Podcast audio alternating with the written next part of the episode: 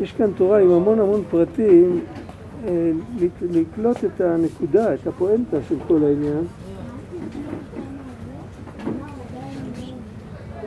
אם תופסים את הנקודה, ואחר כך רואים אותה בכל הפרטים, אז יש הבנה הרבה יותר בהירה של כל העסק.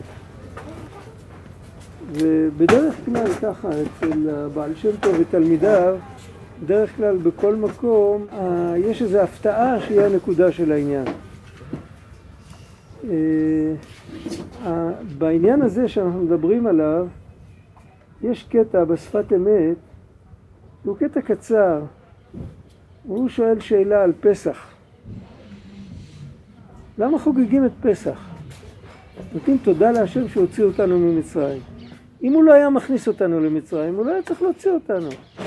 הוא הכניס אותנו, היה חייב להוציא אותנו. מה מגיע לו תודה עלי? היא אמר לו להכניס אותנו. שאלה בוטה, חוצפת, כן? חגיגה היא לא תודה, אבל ציווי. עכשיו, מה אומר השפת אמת? הוא אומר, אנחנו יצאנו ממצרים אחרת כשנכנסנו. מצרים הפכה אותנו לעם. נכנסנו כמו משפחה נודדת, עם מעלות כאלה וחסרונות כאלה. לא היינו יכולים להגיע למרגלות הר סיני אם לא היינו קודם במצרים. עכשיו, השפת אמת לא מעריך בזה.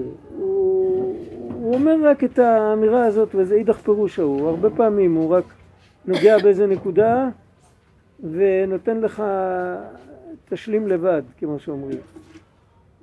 תחפש, תקרא בעוד ספרים, תתבונן בזה. כאן רבנו מדבר על כמה דוגמאות שכולן דומות למה שכתוב שם בשפת אמת. הוא מדבר על הסתרה שיש באישיות, שיש הסתרה בהיסטוריה. גלות מצרים הייתה אחת מההסתרות.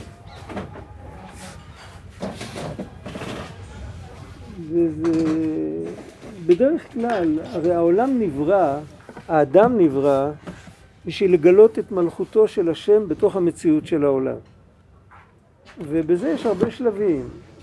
השלב הראשון היה אמור להיות מיד בתחילת הבריאה, וזה לא התבצע. יש לאדם בחירה, הם בחרו לא... כתוב באיוב, ויאמרו לאל סור ממנו ודע דרכיך לא חפצו. זה כתוב על הדורות הראשונים של הבריאה. לא רצו. אחר כך היה הסיפור של המבול, וגם אחר כך זה לא... שום דבר לא קרה. מה שקורה בסוף מגיע אברהם אבינו. אברהם אבינו לקח על עצמו את הפרויקט להתחיל לגלות את הנוכחות של הבורא בתוך המציאות. אברהם בסגנון שלו, יצחק בסגנון שלו, יעקב בסגנון שלו, וכל אחד מוריד את זה יותר למקום שיותר בני אדם יוכלו להתאפס, יוכלו להזדהות. אצל יעקב זה כבר שבט, זה כבר משפחה. זה כבר לא אחד בודד שהוא נראה כזה אאוטסיידר. בכל מקום שהוא מגיע הוא צועק תדעו שיש אלוקים וכולם זורקים עליו אבנים וצועקים לו משוגע. ככה זה מתואר. אצל יעקב זה כבר איזשהו ישות, זה כבר איזה משהו. וזה כבר מתחיל להתקבל על הדעת. ואז מגיע הרעב הגדול והם יורדים למצרים. ובמצרים הם מקבלים איזה צל של טריטוריה בארץ גושן, ואז הם יורדים, משתעבדים והם יורדים לגלות, ויש הסתרה מאוד גדולה, והם שוכחים, יש שם הסתרה גם של גלות ושל צרות, של איסורים, וגם של שכחה. הם שוכחים את הכל, הם שוכחים מאיפה הם באו, הם שומרים רק על השפה ועל השמות ועל הבגד. על צורת הלבוש. זהו, אבל חוץ מזה הם שוכחים הכל, הם הולכים אחרי התרבות המצרית, הם עובדים עבודה זרה כמו כולם, משתחווים לפסל וזה, זו הסתרה מאוד גדולה. מההסתרה הזאת הם יוצאים למין גילוי נפלא של כל הסיפור שם, שמשה מגיע ופרעה לא מעז לגוע בו. ואם מישהו אחר היה מגיע והיה אומר לו שהלך את עמי, היו מסירים את ראשו. מלך בתקופה ההיא, לא מדברים ככה על מלך. ופתאום הכל השתנה, כל האווירה השתנתה, זה היה נס. ואז הם מגיעים למתן תורה, ובמתן תורה הם מתלהבים והם אומרים נעשה ונשמע, וזה כמובן אחרי זה הם עושים את העגל. כי זה הלך מהר מדי, זה לא היה עם הכוחות שלהם. ובמשך 40 שנה במדבר הם טראבל מייקרס רציניים, ככה לא פשוט. אבל בסוף, איכשהו, הם מגיעים לארץ המובטחת, יש להם דור אחד של גילוי פנים בדור של יהושע. מיד אחרי זה מתחיל הצרות והבעיות, הרבה הרבה צרות יש שם. בספר שופטים יש כל הזמן בעיות. ואחר כך מתחילה המלוכה, לאט לאט. בסוף מגיע הדור שבונים את בית המקדש. בונים את בית המקדש, אם נשים לב לתפקיד של האדם, אז להיות כמו אברהם, להיות כמו יצחק, זה להתקרב יותר לתכלית. להיות כמו יעקב, להתקרב יותר לתכלית. אחר כך יש נסיגות, אבל כל פעם מתקרבים יותר. אחרי הנסיגות מתקרבים כל פעם יותר. זה פסיעה אחורה ושתי פסיעות קדימה. מתקרבים יותר עד שבית המקדש זה גילוי אלוקות בתוך המקום. המשכן הרי הלך בכל מקום שהוא היה קדוש, ואחר כך פירקו אותו, העבירו למקום אחר, המקום הוא היה קדוש. בית המקדש כבר היה עמים הר יקראו. כל העולם ידעו שליהוד יש מקום כזה וכולם באו לראות את זה. וגם היו הרבה שהתגיירו בגלל זה. בהיסטוריה גם של בית ראשון, גם של בית שני, בפרט בית שני. עד הנצרות היו המון גרים. כשהנצרות הגיעה היא נתנה להם אלטרנטיבה יותר נוחה. אז הם הפסיקו, אבל עד אז, אבל גם כן היה באמצע סנחריב, הוא הגלה חלק מהעם, התפצלה הממלכה, היה ירידות, וזה יורד עד הגלות, עד החורבן, ואחרי זה הגיע בית שני, שהוא לא היה לגמרי אותו דבר כמו בית ראשון, ואחרי זה עוד פעם חורבן, ואחרי החורבן הזה כבר היה כל הזמן רק, היה אחרי זה את מלחמת בר-כוכבה, שזה היה חורבן גדול עוד יותר מחורבן הבית. יכול להיות שנהרגו שם יותר יהודים. ואחרי זה היה עוד כמה, היה הגזרות של אדריאנוס, כל השלטון של הרומאים פה. זה היה תקופה מאוד מאוד חשוכה, מאוד אפלה. אבל מצד שני, כל הזמן, ביחד עם זה, בסדר עולה, יהודים כל הזמן עסקו בתורה וכתבו את המסורות שהיו בעל פה, וכל פעם פיתחו את זה בצורה כזאת שלנו יותר קל לנגוע בזה. כל דור יותר מאוחר הפך לנו את זה יותר נגיש. ולהבדיל גם לאומות העולם זה יותר נגיש. אם מישהו דווקא ירצה לבחור בטוב ולבוא ולהתעניין, מה שלפני זה, זה היה כספר החתום. מצד אחד אנחנו רואים שהמציאות ירדה, אחר כך עוד היה, האיסלאם התחיל להתפשט. ואז היה מצב מאוד קשה. לפני 1300-1400 שנה. הרבה יהודים נפלו אז. אחרי זה היה הסיפור של המדינה הכוזרית שנפלה. זה היה איזה כמה מאות שנים אחרי זה. אחרי זה התחיל להיות גזרות במערב אירופה, מסע הצלב. ואחרי זה התחיל להיות הגזרות בספרד. כל קנה ונוקם, הייתה גזרה 100 שנה לפני הגירוש, של גזרת שמד נוראית, קופנון א', אחרי זה ברשנון ב', היה הגירוש. ואחרי זה התחיל להיות גם ירידה ברוחניות עוד פעם. מהתקופה של הרנסנס, של ההשכלה, של הזה, יהודים התחילו עוד פעם. וכל הירידות האלה התחלקו לשלוש דברים מרכזיים שעליהם הוא מדבר פה בתורה הזאת. ירידה אחת הייתה הירידה של העלמות וההסתרים, של הצרות, של הגלויות. ירידה אחרת הייתה ירידה ברוחניות, שהיא הלכה, בדרך כלל זה הלך ביחד. הייתה עוד ירידה של מחלוקות, בית המקדש השני הרי נחרב בגלל שנאת חינם, והייתה עוד ירידה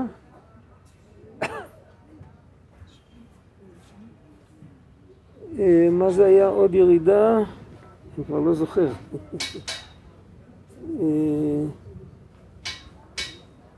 לא זוכר. חשבתי על עוד משהו, כנראה נמצא את זה בהמשך. על כל פנים, בכל מקום כזה, בכל צומת כזאת, תמיד קיבלנו דרך, זה ההפתעה שיש כאן, כמו שהשפת אמת מדבר על הגלות מצרים, שכאילו מה אנחנו צריכים לחגוג את זה, הוא הוריד אותנו, הוא הוציא אותנו, אומר השפת אמת, התחבש שם משהו טוב, קיבלנו מתנה במצרים. ואותו דבר בכל ההסתרות. עכשיו, מה הרעיון שעומד מאחורי זה? הרבנו אומר, ותכף נראה את זה,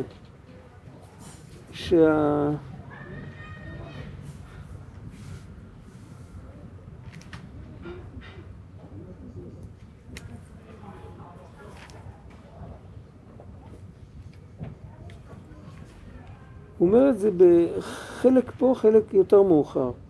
הוא אומר ככה, הוא אומר, על כן, פה הפסקנו, על כן צריך לגלות, זה אמצע עוד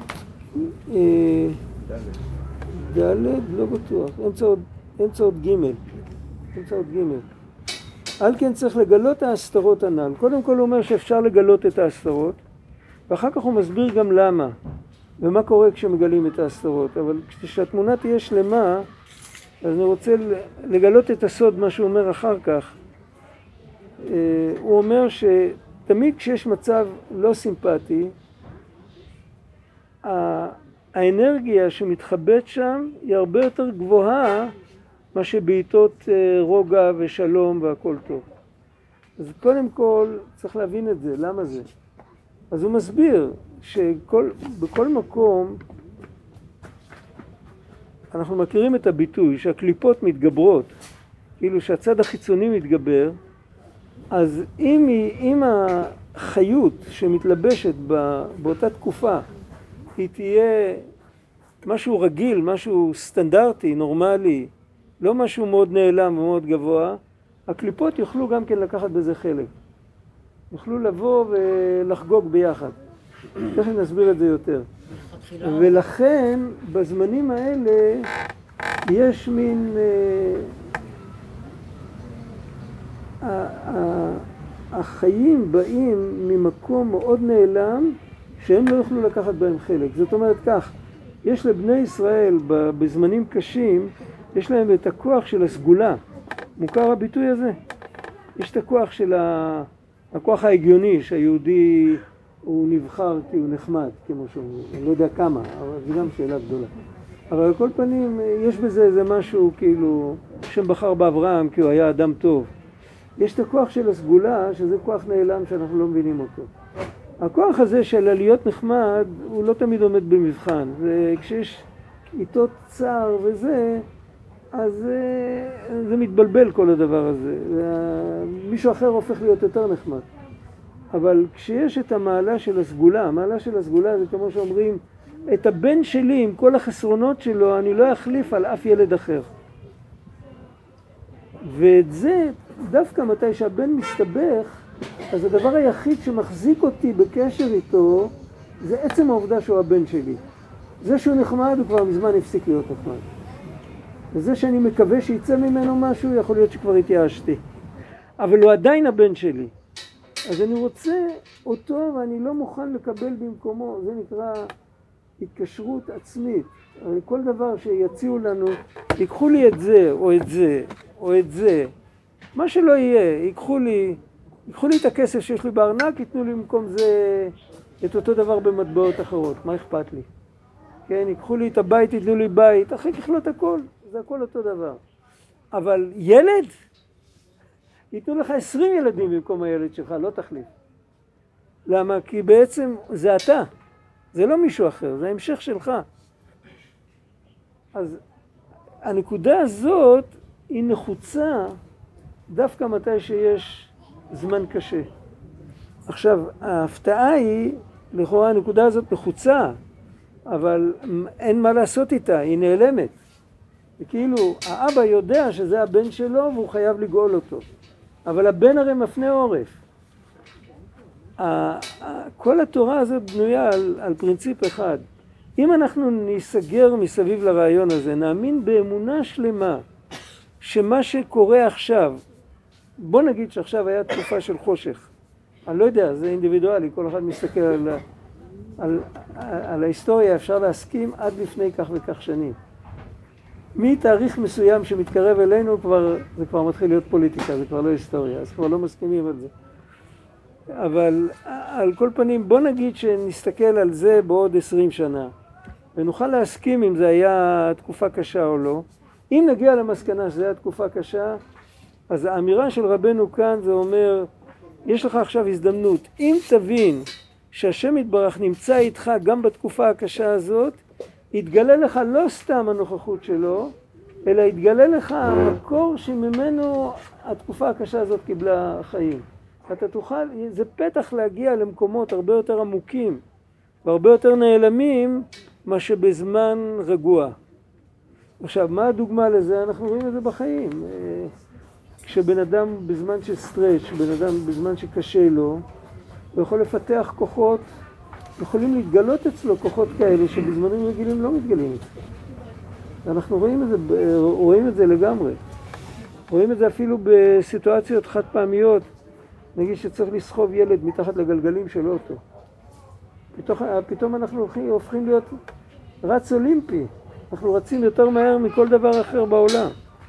או שצריך להציל מישהו לא יודע, זה דבר הזוי. אז פתאום אנחנו יצירתיים, אנחנו יודעים בדיוק מה שצריך לעשות. אין לא יכול, אין לא יודע, אין ספקות, אין כלום. כשכל העסק הזה נרגע, פתאום אנחנו חוזרים להיות אותם טמבלים כמו שהיינו קודם. כי אין את הריאקציה הזאת, אין משהו שמעורר את הכוחות הפנימיים שלנו. עכשיו, כשזה קורה בציבוריות, אז הרי כולם נרדמים ביחד.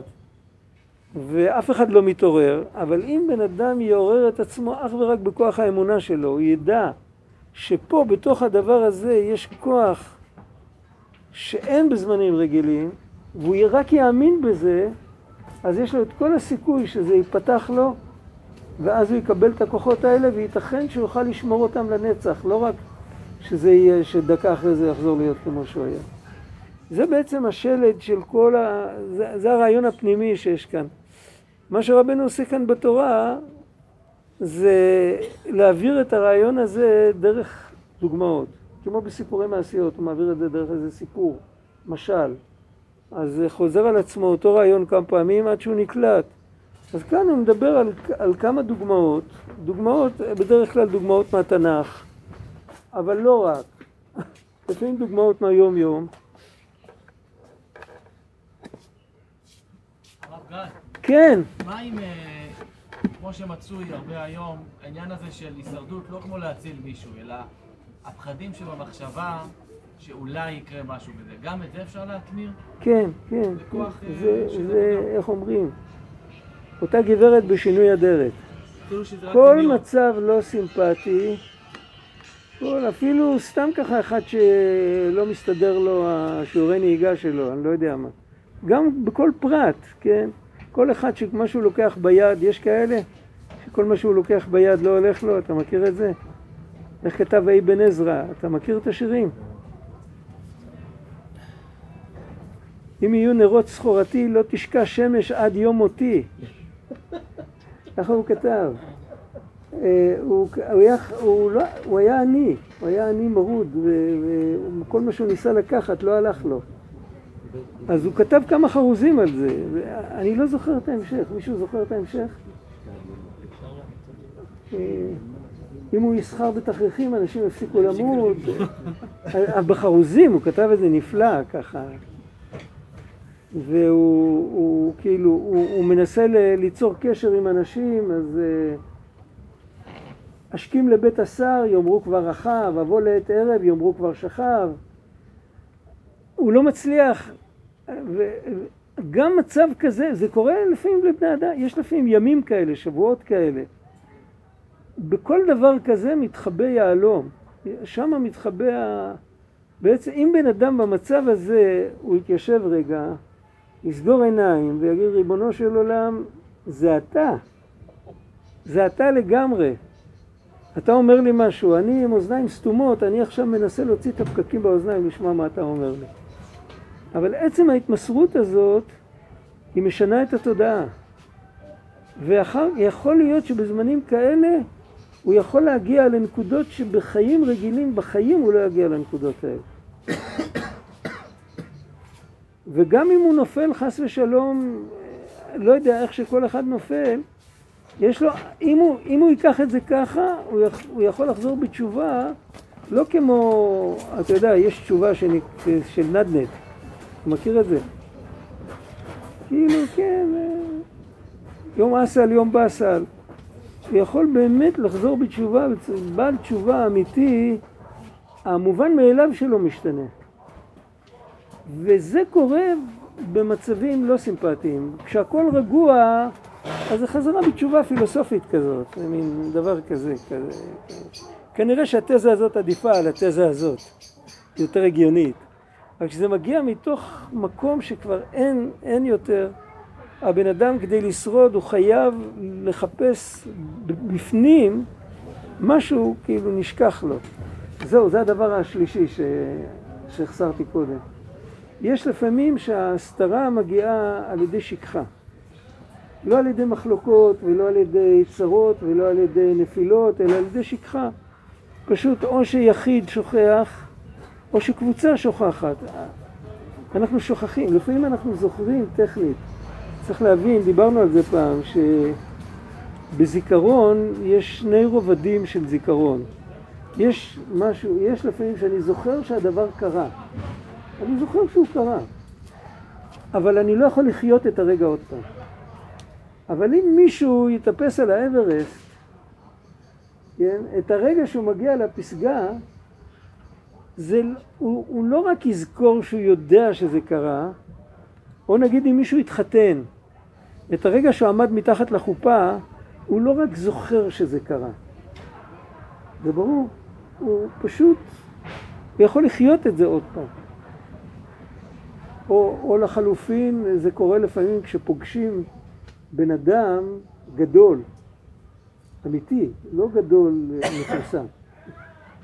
אדם גדול אמיתי, שפוגשים אותו אחד על אחד, אז יש לפעמים שנכנס משהו, איזו נקודה כזאת, שלעולם ועד אתה יכול להרגיש עוד פעם את אותו רגע. זה נקרא לזכור. ואת הזיכרון הזה היה לנו, לכל יהודי חייב להיות זיכרון כזה, מאיזשהו פינה בחיים שלו.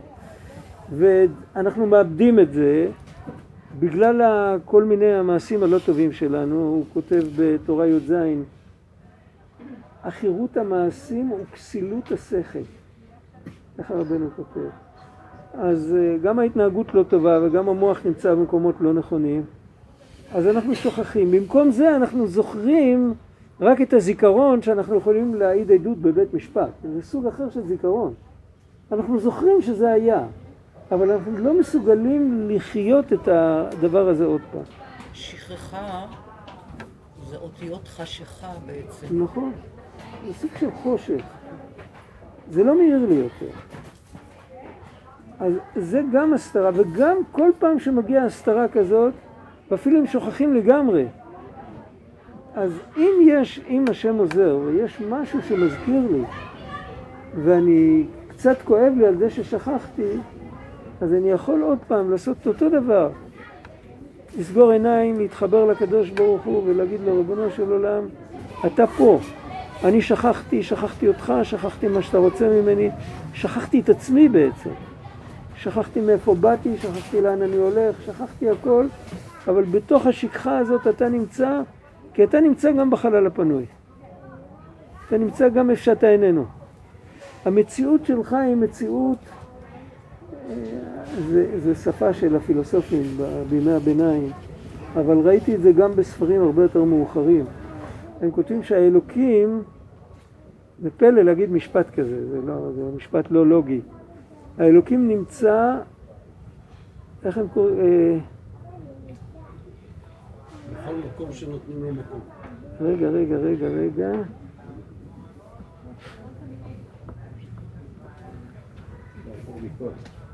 לא.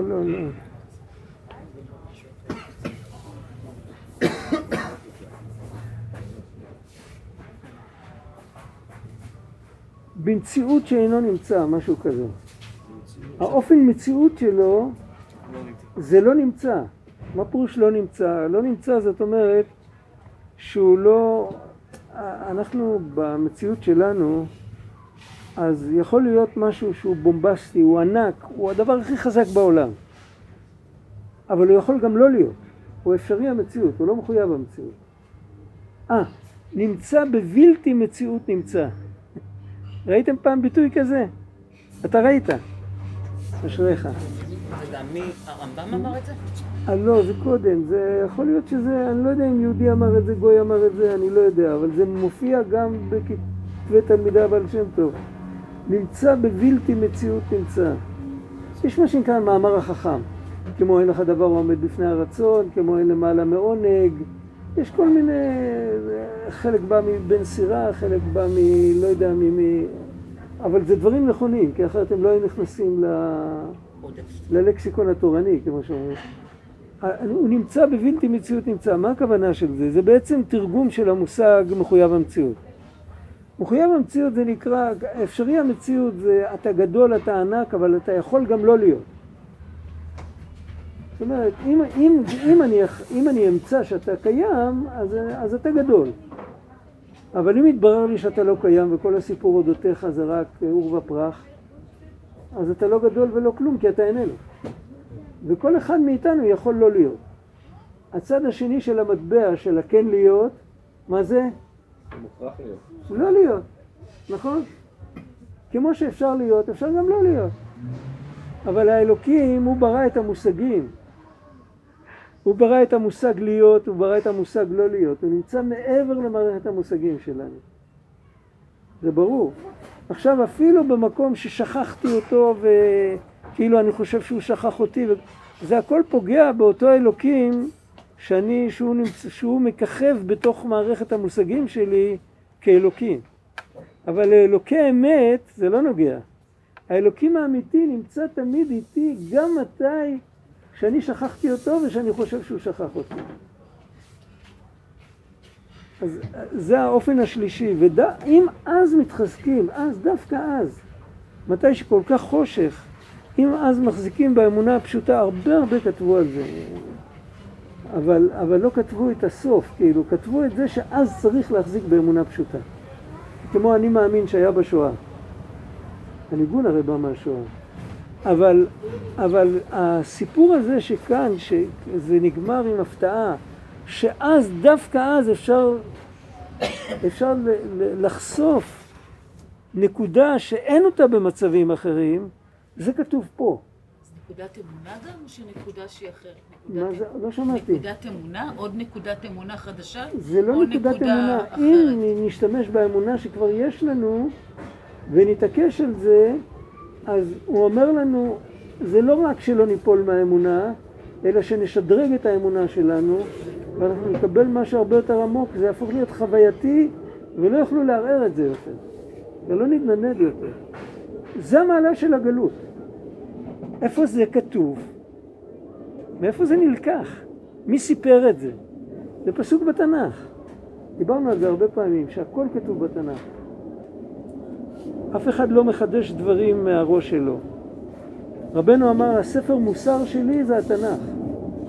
בתנ"ך כתוב שביום ההוא, מתי שתגיע הגאולה ויפתחו לנו, נראה מראות אלוקים כמו שאומרים, אז נגיד תודה על כל מה שהיה בגלות. כתוב, ואמרת ביום ההוא, עודך השם כי ענפת בי.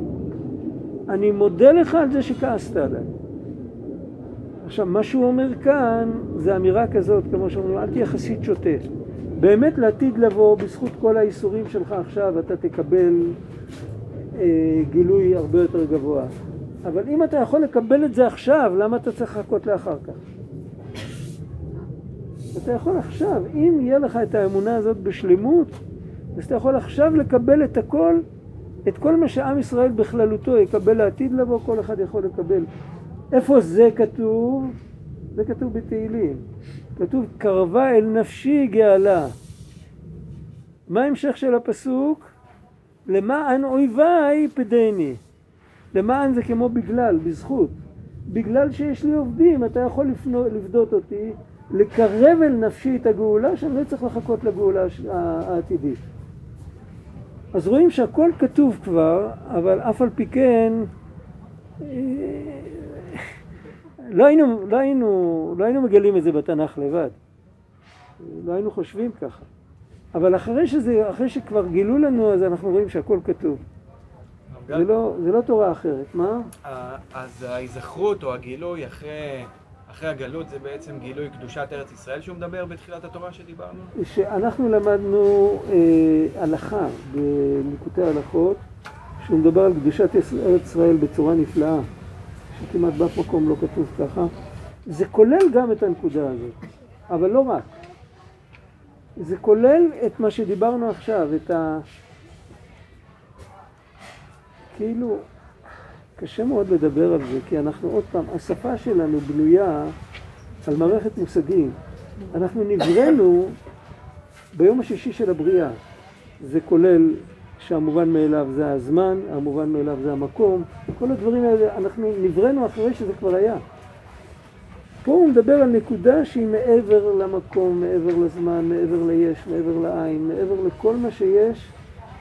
והנקודה הזאת יכולה להתגלות בגלל שהנשמה של היהודי היא חלק אלוקה והיא מגיעה מאותו מקום, ורק כדי שזה יתגלה צריך להחזיק מעמד בתנאים קשים. יש מדרש חז"ל שהם אומרים, שפת אמת מביא זה גם כמה פעמים את המדרש הזה, שבן אדם שמוכר כלי חרס או בן אדם שמוכר בגדי פשטן, יש שני דברים עדינים, בגד פשטן יכול בקלות להתקלקל וכלי חרס יכול בקלות להישבר.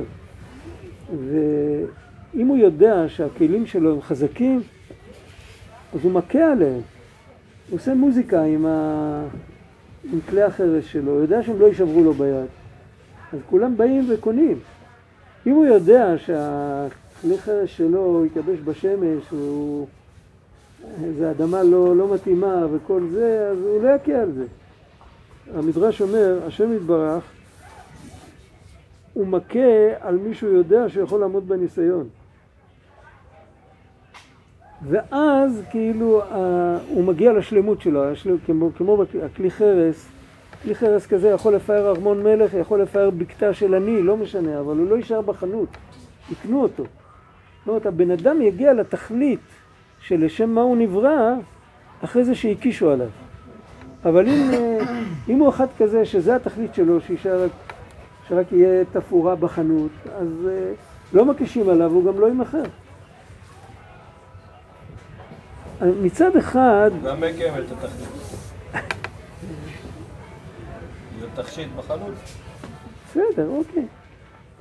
אבל זה לא התכלית האמיתית.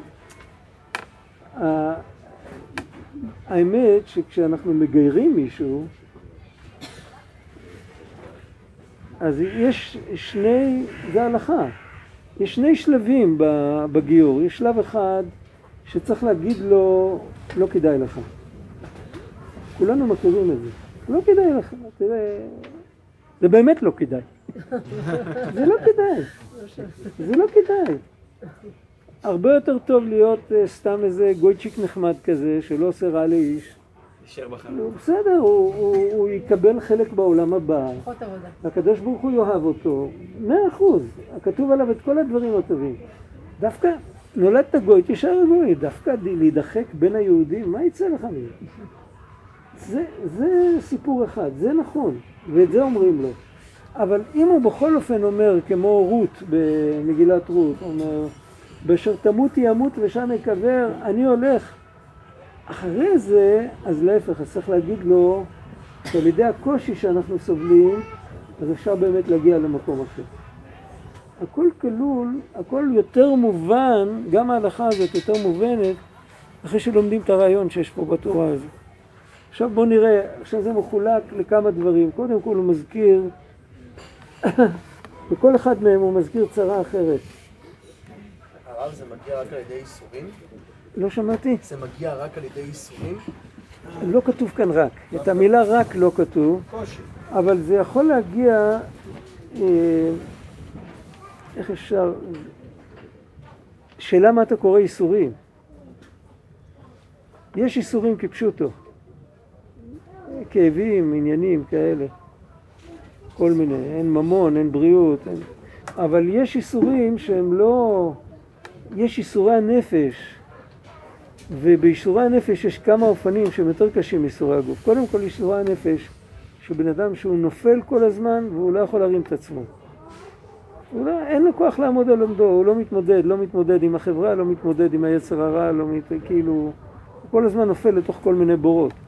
זה איסורים נוראיים. כל פעם שהוא מתחיל לחשוב מה יהיה איתו, זה איסורי נפש. זה גם איסורים, ויכול להיות גם...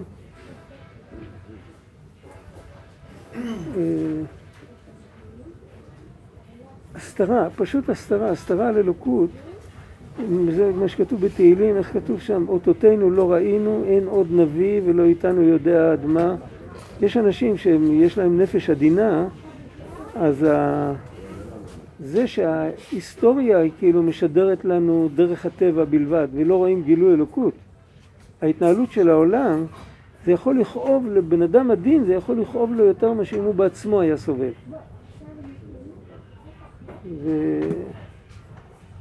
איך אומר, זה בפסוקים של תיקון חצות זה מופיע, זה בישעיהו, פרק סמ"ד. עד מתי תטענו מדרכיך, תקשיח ליבנו מיראתך. זה איסורים, למרות שהוא לא סובל. יהודי שקם לחצות. אבל הוא מסתכל, הוא אומר, ריבונו של עולם, וואי. איך אמר פעם מישהו, היה סופר מחונן שכתב, אני חושב שהוא לא היה יהודי. הוא כתב שהוא הגיע לביקור בארץ, וזה היה בשנים הראשונות אחרי קום המדינה. הוא הגיע, הוא ראה, הקימו אז נמל בחיפה. לא ממש מיד, אבל נמל חיפה הוא נמל צעיר יחסית, הוא בן 60, אני יודע בין כמה הוא. אז הוא ראה איך הנמל מתנהל והכל זה, וממש מאוד התפעל. הוא רק שאל שאלה אחת. אני לא מבין, הגעתי לארץ ישראל, ראיתי את כל הפלאים ואת כל... אבל איפה היהודים? הוא לא ראה את היהודים. היו יהודים שם, כולם היו יהודים שם. אז לא היה תאילנדים ושטויות כאלה. אבל הוא לא ראה את היהודים, הוא ראה אנשים, הוא לא ראה יהודים. שלושה עם צרי וקובלתם. הוא כן, הוא חשב שהוא יראה שם מישהו עם זקן, עם פאות, עם כיפה. הגוי הגיע, כן, אבל... איפה היהודים? נעלמו היהודים. אם יהודי מסתכל ככה, אז הוא מדבר בהמשך על השכחה. אז זה כואב. והאמת, אם דווקא מהכאב הזה אפשר להגיע למקום שאפשר להתחבר לקדוש ברוך הוא הרבה יותר, ואפשר גם עם הכוח הזה להשפיע על יותר אנשים ולהזכיר להם שיזכרו חזרה. דווקא המצב הזה זה כמו... איך אמרו הקדמונים, ככל שמושכים את החץ אחורנית על היתר של הקשת, ככה הוא אף קדימה יותר. יתרון האור מן החושך. אז שם כתוב, וזה פלא, כי בעצם היה צריך להיות כתוב יתרון האור על החושך. וראיתי שיש יתרון לחוכמה מן הסכלות, יתרון האור מן החושך. היה צריך להיות כתוב, ראיתי שיש יתרון לחוכמה על הסכלות, יתרון האור על החושך. זה הרבה יותר נכון בעברית להגיד ככה. אבל יש את החוכמה שמחכה לנו בתוך הסכלות, יש את האור שמחכה לנו בתוך החושך. ועל זה שלמה המלך מדבר. אומרים שעולם התוהו, עולם התוהו, התוהו גבוה יותר מעולם התיקון. עולם התוהו גבוה, נכון, נכון. נכון, אבל השורש של עולם התיקון הוא עוד יותר גבוה. וכאן הוא לא מדבר דווקא על ה... אולי נלמד פעם תורה סמ"ד, הוא מדבר שיש שני סוגי העלמות. יש את העלמה של שבירת הכלים של עולם התוהו, ויש העלמה שהיא יותר גבוהה, שזה הצמצום הראשון. שם החושך הוא הרבה יותר גדול, ושם זה עוד מראשית הבריאה. ושם הקדוש ברוך הוא נמצא, הכי הרבה. תוך זה. ורק מה? הוא מחלק את זה לשניים. אבל בן אדם רגיל, אם יש דעות והשקפות ושאלות אישיות שבאות מהחלל הפנוי, ואנחנו רוצים בעזרת השכל שלנו, שהוא חלק מהמערכת של העולם, לתרץ את זה, זה לא ילך. כי זה מעבר למושגים שלנו. אבל אם יש צדיק שגם הוא לא יודע לתרץ את הקושיות, כי עדיין לא הגיע הזמן, כאילו זה מעבר לכוחות שלו, אבל אם הוא מתעסק לפחות עם הפילוסופיה הזאת, אז הוא יכול להוציא נשמות שנפלו לשם. זה הוא כותב על, על החלל הפנוי. על שבירת הכלים הוא אומר זה כל אחד יכול. זאת אומרת, לתרץ את הקושיות שבאות משם, או להעלות את הניצוצות שנפלו משם, צריך לדבר על זה בנפרד. אבל כאן הוא מדבר יותר גבוה, הוא מדבר על, איך אומרים, לבטל את הגלות. אם בן אדם ברגע קשה הוא מתחבר לקדוש ברוך הוא, אז הוא מבטל את הרגעים הקשים. אין רגעים קשים יותר. הוא עובר מעליהם. שם הוא כותב גם שישראל נקראים עברים בבית, לא בוו, חסי שלו. ישראל נקראים, אברהם העברי כתוב, כי הם עוברים על כל ה... כאילו יש את החומות שעוברים מעליהם. טוב, עכשיו נראה עם איזה עניין הוא מתחיל. הוא מתחיל קודם עם האמונה. על כן צריך לגלות ההסתרות הנ"ל, וזה על ידי זה שממשיך אריכות ימים לתוך המלכות, שהוא מבחינת דעת, כנזכר להם. קודם כל, המלכות זה דרך הטבע, וזה מה שהוא רואה, את החיצוניות. אז הוא רואה שצרה אפלה וצרה ומצוקה והכל. ואם יש לו טיפת דעת, אז הוא אומר, הוא שואל את עצמו, למה עשה השם ככה?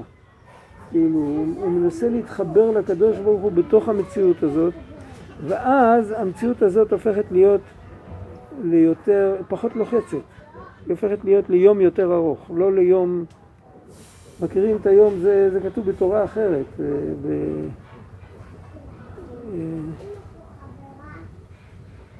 אני לא זוכר. כשיש בן אדם קם בבוקר, אז יש לו תורה סמך. בן אדם קם בבוקר, אז הרבה פעמים היום לוחץ אותו, כאילו, היום מחזיק אותו ככה. וואי, עוד יום. הוא מקבל את זה כמו איזה נבוטה על הראש, יום חדש. זאת אומרת, אם בן אדם לוקח את זה רגוע, אז לאט לאט נפתח לו ונפתח לו ונפתח לו. הוא רק צריך להבין שבכל רגע יש הקדוש ברוך הוא איתו. אז זה להמשיך אריכות ימים. אריכות ימים זה תורה, תפילה, מצוות, כל הדברים האלה, כל אחד כמה שהוא יכול. ועל ידי זה הדעת יוכל לידע, אז הוא מקבל טיפה דעת, ועם הדעת הזאת הוא יכול לדעת, כלומר להרגיש, שאפילו בתוך ההסתרה בעצמה, ואפילו בתוך ההסתרה שבתוך ההסתרה, גם שם מלובש השם יתברך. הוא לא אומר שזה יותר גבוה מהזמן הרגיל, אז זה הוא משאיר לסוף. אבל בינתיים הוא רק יודע שהשם נוכח, הוא לא עזב אותנו. דהיינו התורה. השם מתלבש בתוך המציאות דרך התורה. אני צריך להבין את זה, אני אחזור על זה עוד פעם, הסברנו את זה פעם. זה לא שהתורה היא אמצעי כדי לברוא את העולם. רק התורה, להפך, התורה זה התכלית. אבל בגלל שהוא מעוניין בתורה, אז הוא פונה מכל עסקיו כביכול ובורא את העולם. אז זה נקרא שזה דרך התורה.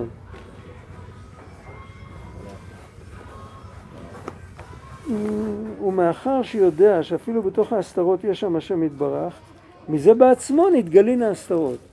הוא גם עוד לא אומר את הכל, אבל ההסתרה מתגלית.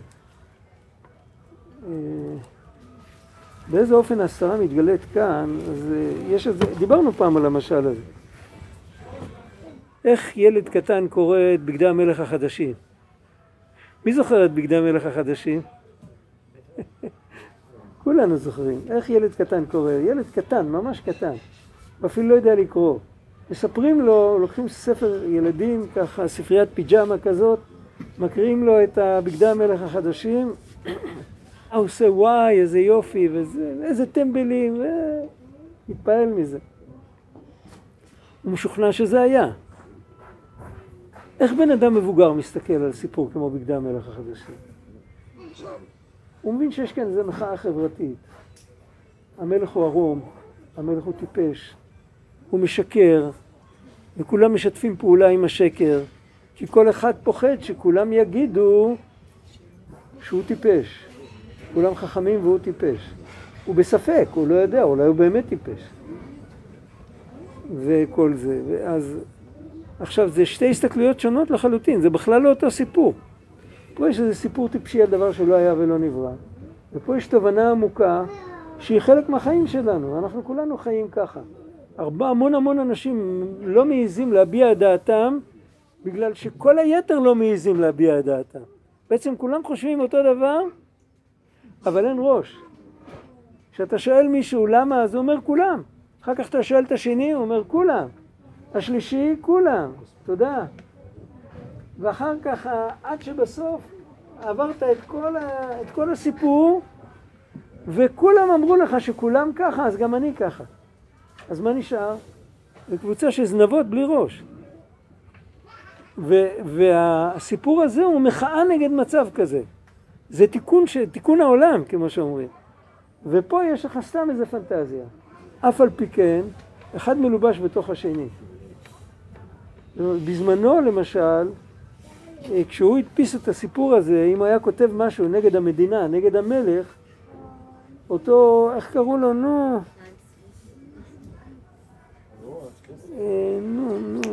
איך קראו לו הסופר שכתב את זה?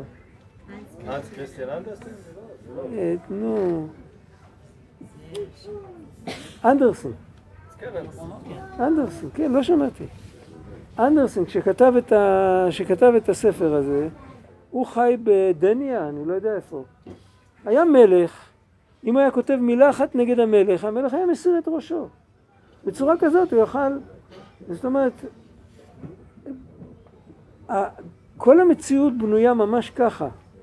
אנחנו הרבה פעמים עומדים מול סיטואציה שהמוחין דקטנות שלנו, החשיבה השטחית שלנו, מבינה שזה הכל. זה כל מה שזה מכיל. אם אנחנו מתחזקים באמונה ואנחנו אומרים, אני לא יודע, אני מוחין דקטנות, אני לא יודע לפתור את זה, עוד לא התבגרתי. אבל יש כאן משהו.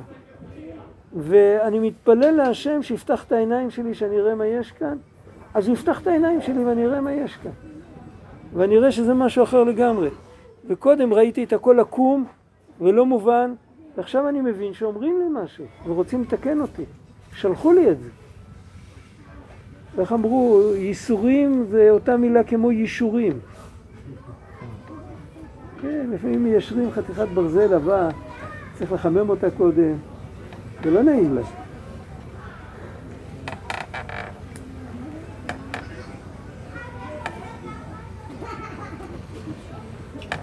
ונעשה מהם תורה, לא סתם נעשה מהם גילוי אלוקות, נעשה מהם תורה. תורה זה הפנימיות שבפנימיות שיש במציאות. מכל ההסתרות נעשה תורה. ואפילו לא סתם הסתרה, אפילו מההסתרה שבתוך הסתרה, שכבר, הסתרה שבתוך הסתרה, זאת אומרת שפגע כבר במובן מאליו. הוא אפילו לא יודע שיש כאן, הוא כבר לא יודע שזה לא סימפטי, הוא לא יודע שזה לא בסדר, הוא כאילו, זה כבר ככה. זה כמו עבד בן עבד בן עבד, שלא ידע בכלל שאפשר להשתחרר. ככה זה. ואפילו שם, אם הוא יתחזק באמונה, אז הוא ימצא שם מה רוצים להגיד לו. כי באמת גם שם מלובש השם יתברך, הנה התורה. וכל הסיפור היה רק בגלל חוסר ידיעה. רק מחמת שלא היו יודעים שהשם יתברך נסתר שם, זה בעצמו בחינת ההסתרות. ותכף כשיודעים שהשם יתברך נסתר שם, על ידי זה בעצמו נתהפכה ההסתרה שבתוך ההסתרה, ונעשה ממנה דעת, וכמו שההסתרה זה פירוד, דעת זה חיבור. ואדם ידע, הלא בועז מודעתנו, מה זה מודעתנו? המכיר שלנו, שאנחנו מחוברים איתו. מאחר שיודע שהשם יתברך נסתר שם, וכיוון שנחזר, נהפך, ההסתרה שבתוך הסתרה לדעת ונעשה ממנה תורה, אז התורה בעצמה מוכיחה אותם. זה קשור לעוד נקודה.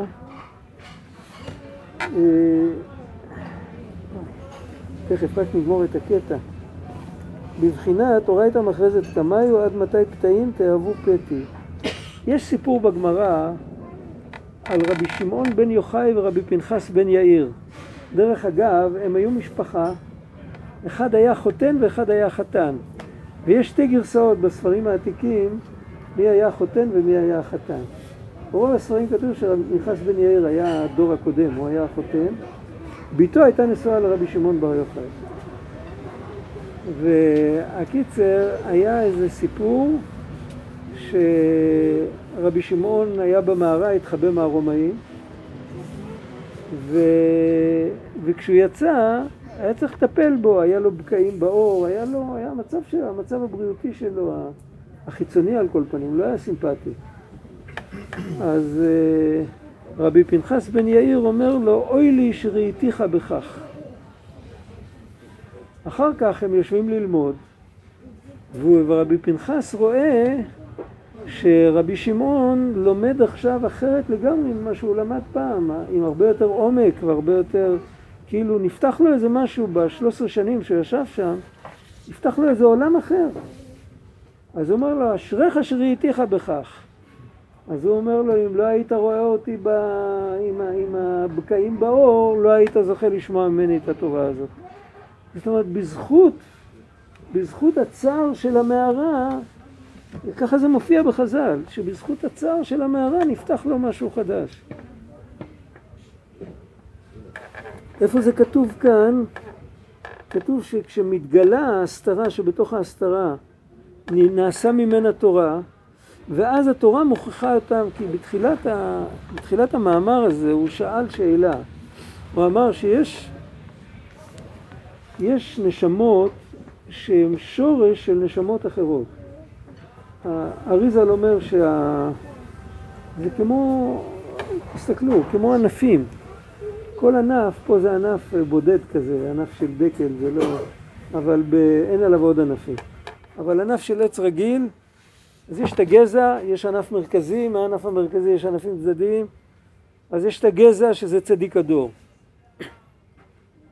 יש את הענפים הצדדיים שזה התלמידים שלו או משהו כזה, אני לא יודע בדיוק איך לתאר את זה. יש אחר כך ענפים צדדיים. עכשיו כל ענף קשור לשורש שלו, לענף היותר, אם נגיד יחתכו את הקליפה בענף המרכזי. מסביב יעשו כזה רצועה, יורידו את הקליפה, אז כל ההמשך יתייבש.